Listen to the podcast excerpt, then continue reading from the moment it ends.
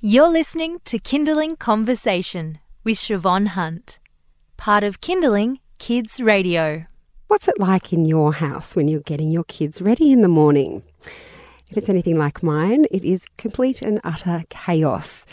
And it can be even more challenging, of course, when they decide they want to dress up as their favourite Star Wars character or a pirate or a fairy or that beautiful costume you bought them or made for them, maybe even for a party where it's okay to wear stuff like that and you can still get them in and out of the car and they can do things. But when they want a costume that is completely inappropriate for the weather, like a Darth Vader costume on a 30 degree day, it can all get a bit hard. Kylie Westaway's book, Why Can't I Be a Dinosaur, tackles this very issue in a very sweet way. Hi, Kylie, how are you? Good, thank you. How are you? Now, I have to ask you the inspiration behind this book is it based on real life experience? It is. It is actually. Uh, I was I was staying with a friend of mine, and she was trying to get her daughter ready for a christening. And little girl did not want to put on the white dress. She wanted to wear something completely different. It wasn't actually a dinosaur costume, but she wasn't interested in wearing the white dress. It wasn't appropriate, perhaps. No, no, whatever it was. So, this book, Why Can't I Be a Dinosaur? Let's start at the very beginning. It is a female protagonist in a Yes. dinosaur book, which we don't see a lot of those. Was that intentional? It was actually. I I've always liked dinosaurs myself, and I feel it's important to to show that little girls don't just want to be princesses and fairies. There's a whole range of desires out there, and really, the, the, for me, the point behind the book was was just this idea that kids have so little choice in their lives that picking what you want to wear can be such an expression of your personality. And i didn't want to restrict that to boys want to be robots and girls want to be princesses. It's just this is what she felt like that day was a dinosaur. And they can be very, very stubborn about these things. um, Tom Jellett's illustrations are really fun. Did you get to direct him in that? I know sometimes authors send their books off and then get the illustrations back and, and are nicely surprised. What kind of involvement did you have? Not a lot this time, actually. the The first time I worked with Tom on my book, um, "Why Can't I Be a Dinosaur," we had a lot more involvement. There was a lot more to and fro uh, with with what was going to happen on on different pages. But for the most part, Tom gets the story and decides what he wants to put on that page or how he sees it. I don't even break it up into pages for him. He just gets the manuscript and does what he does what he likes, which I enjoy because then the story is his creation as well as mine. So it's it feels more shared and I get a nice surprise from from seeing what he's how he's envisaged what I've seen. You're listening to Kinderling Conversation. I'm speaking with Kylie Westaway. She is an, the author of Why Can't I Be a Dinosaur, which is a book about a little girl who just wants to wear a dinosaur costume. Don't we all? I mean, really. Well, if I had one. That's right. If we had one, that's the problem. As adults, we don't get these kinds of costumes. Um, what's the response been like with from kids and parents to this book? It's been good. The the parents the, the response really has been a lot of oh gosh you must be in my house every morning. How have you, how have you drawn this so well? I think that most most parents can empathize with it because they they that's it's one of those battles that you have.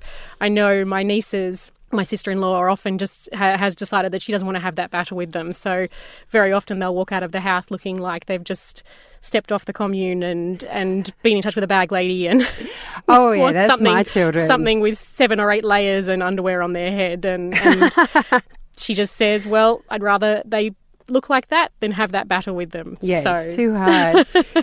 so your book could almost be a play.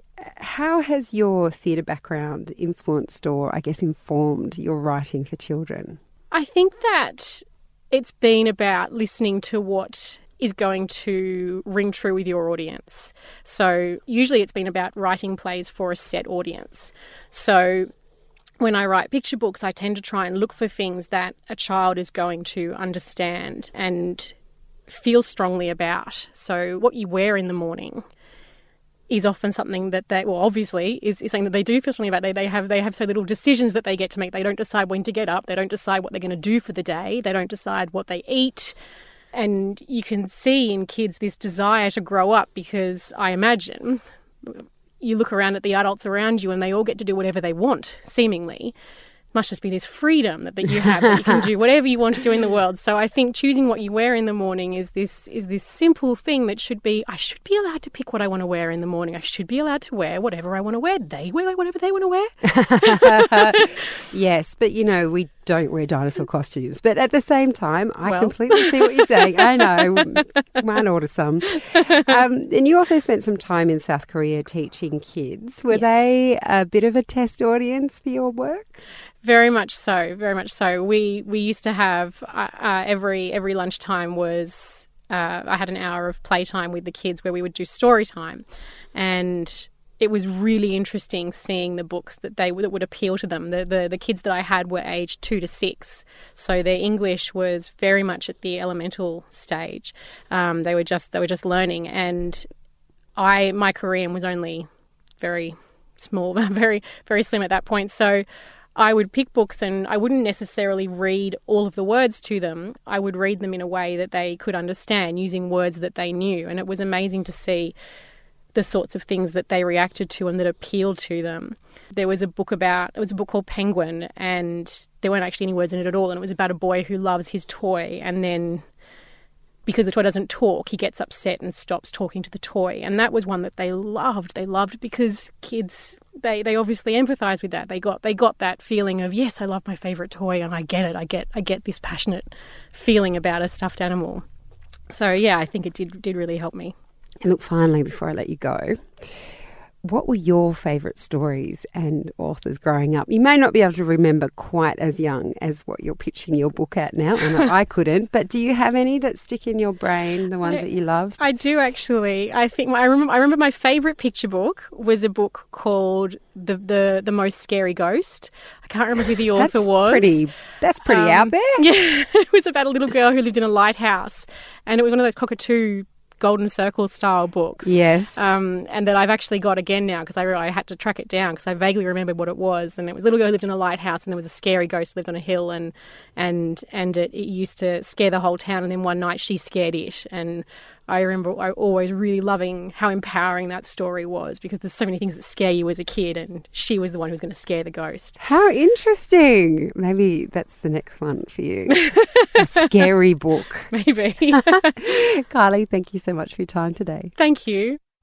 That's author Kylie Westaway. Her book, Why Can't I Be a Dinosaur, will be on Settle Petal tonight from 5 pm as our story of the week. You've been listening to a Kinderling Conversation podcast.